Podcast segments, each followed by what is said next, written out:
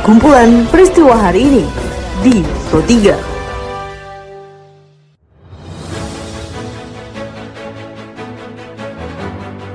Halo pendengar, saat ini Anda sedang mendengarkan kumpulan peristiwa Pro 3. Pada podcast kali ini saya akan mengulas terkait isu-isu aktual yang saat ini masih hangat atau ramai diperbincangkan di sekitar kita. Tentu saja pendengar, nanti akan saya hadirkan cuplikan informasi dari reporter kami.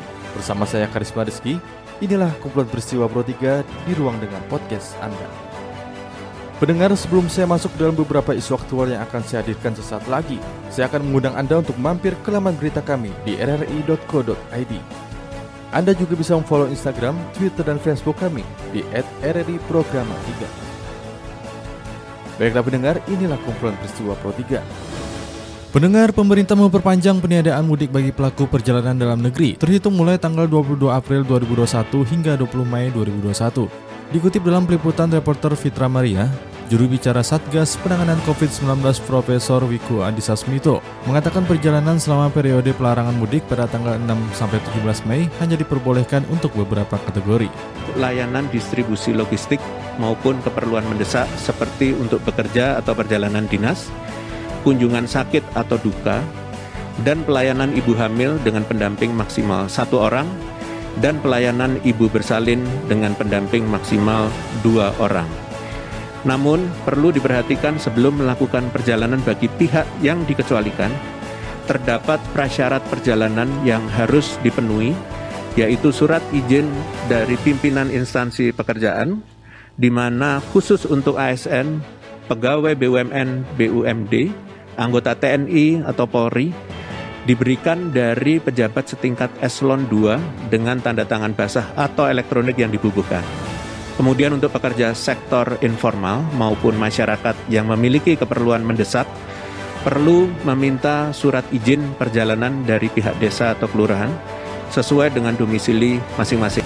Berdasarkan laporan reporter Predipta Rahadi, staf khusus Presiden Bidang Komunikasi Fajrul Rahman, menyebut perombakan kabinet masih menjadi rahasia Presiden Joko Widodo. Bahkan menurut Pajrul, pertemuan antara Presiden dengan sejumlah tokoh bersifat internal dan tertutup serta tidak melibatkan dirinya. Jadi yang kita tahu itu baru dua hal tersebut, yaitu pembentukan uh, Kementerian Investasi dan yang kedua adalah pengubahan menjadi kementerian baru. Jadi ada nomenklatur yang berubah. Mengenai kapan, siapa, dan kemudian berapa banyak yang akan terjadi perubahan kalau dalam bahasa rakyat lah ya itu kan artinya cuma Presiden Joko Widodo dan Allah Subhanahu wa taala aja yang tahu.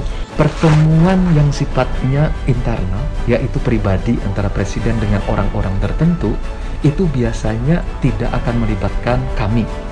Nah, itu biasanya hanya pertemuan langsung presiden dengan orang bersangkutan dan biasanya yang sampai ke media massa apabila orang tersebut atau yang bersangkutan bicara kepada media massa. Jadi konfirmasinya hanya bisa kepada yang bersangkutan. Pendengar kasus positif COVID-19 di Kalimantan Selatan meroket tajam. Berdasarkan data akhir Maret hingga April, hanya dalam waktu satu pekan kasus positif COVID-19 mencapai 2.000. Hal tersebut dijelaskan Kepala Dinas Kesehatan Provinsi Kalsel HM Muslim, dari konfirmasi reporter Diana Winarno. Angka 2000 uh, dapat ditempuh berapa hari begitu. Akhir Maret sampai ke April itu hanya satu minggu mendapatkan 2000-an kasus. Artinya sudah rekor tertinggi. Ya.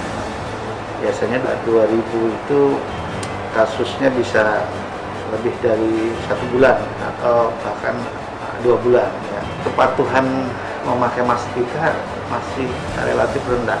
Tercatat minimal misalnya 76 persen kita baru 58, 32 persen. Kemudian kepatuhan menjaga jarak juga uh, relatif rendah, sekitar 43,46 persen. Dinas Perindustrian Perdagangan Koperasi dan UMKM Kalimantan Timur memastikan stok gas LPG ukuran 3 kg aman hingga lebaran mendatang. Kepala Disperindakop dan UMKM Kaltim, HM Hadi Rubianor, saat dikonfirmasi reporter Siti Hairiah, mengatakan untuk memastikan stoknya aman, pihaknya melakukan kerjasama dengan Pertamina, Agen, dan Pangkalan. Untuk stok Kalimantan Timur aman, kami berkewajiban untuk meyakinkan masyarakat dan menjamin bahwa untuk stok papok termasuk barang penting salah satunya ada LPG aman. Jadi kita ada 69 agen, ada 200 eh, 2184 pangkalan siap melayani masyarakat. Kalau ini cukup sebenarnya kita perencanaannya sebenarnya sampai akhir tahun cukup. Makanya untuk lebaran kita tambah stoknya. Baiklah pendengar, informasi tadi mengakhiri perjuangan kita pada podcast edisi hari ini. Anda juga bisa mendengarkan podcast edisi hari lainnya di Spotify dengan hanya mengetik Pro 3 RRI di kolom pencarian Anda. Pendengar selamat menunaikan ibadah puasa bagi yang menjalankannya. Dan tak lupa juga saya untuk mengingatkan agar tetap menjaga jarak, ikuti protokol kesehatan dengan baik, dan teruslah mengikuti berita terupdate di Pro 3 RRI. Saya Karisma Rizky, sampai jumpa. Ibu kota DKI Jakarta masih Kumpulan peristiwa hari ini di Pro 3.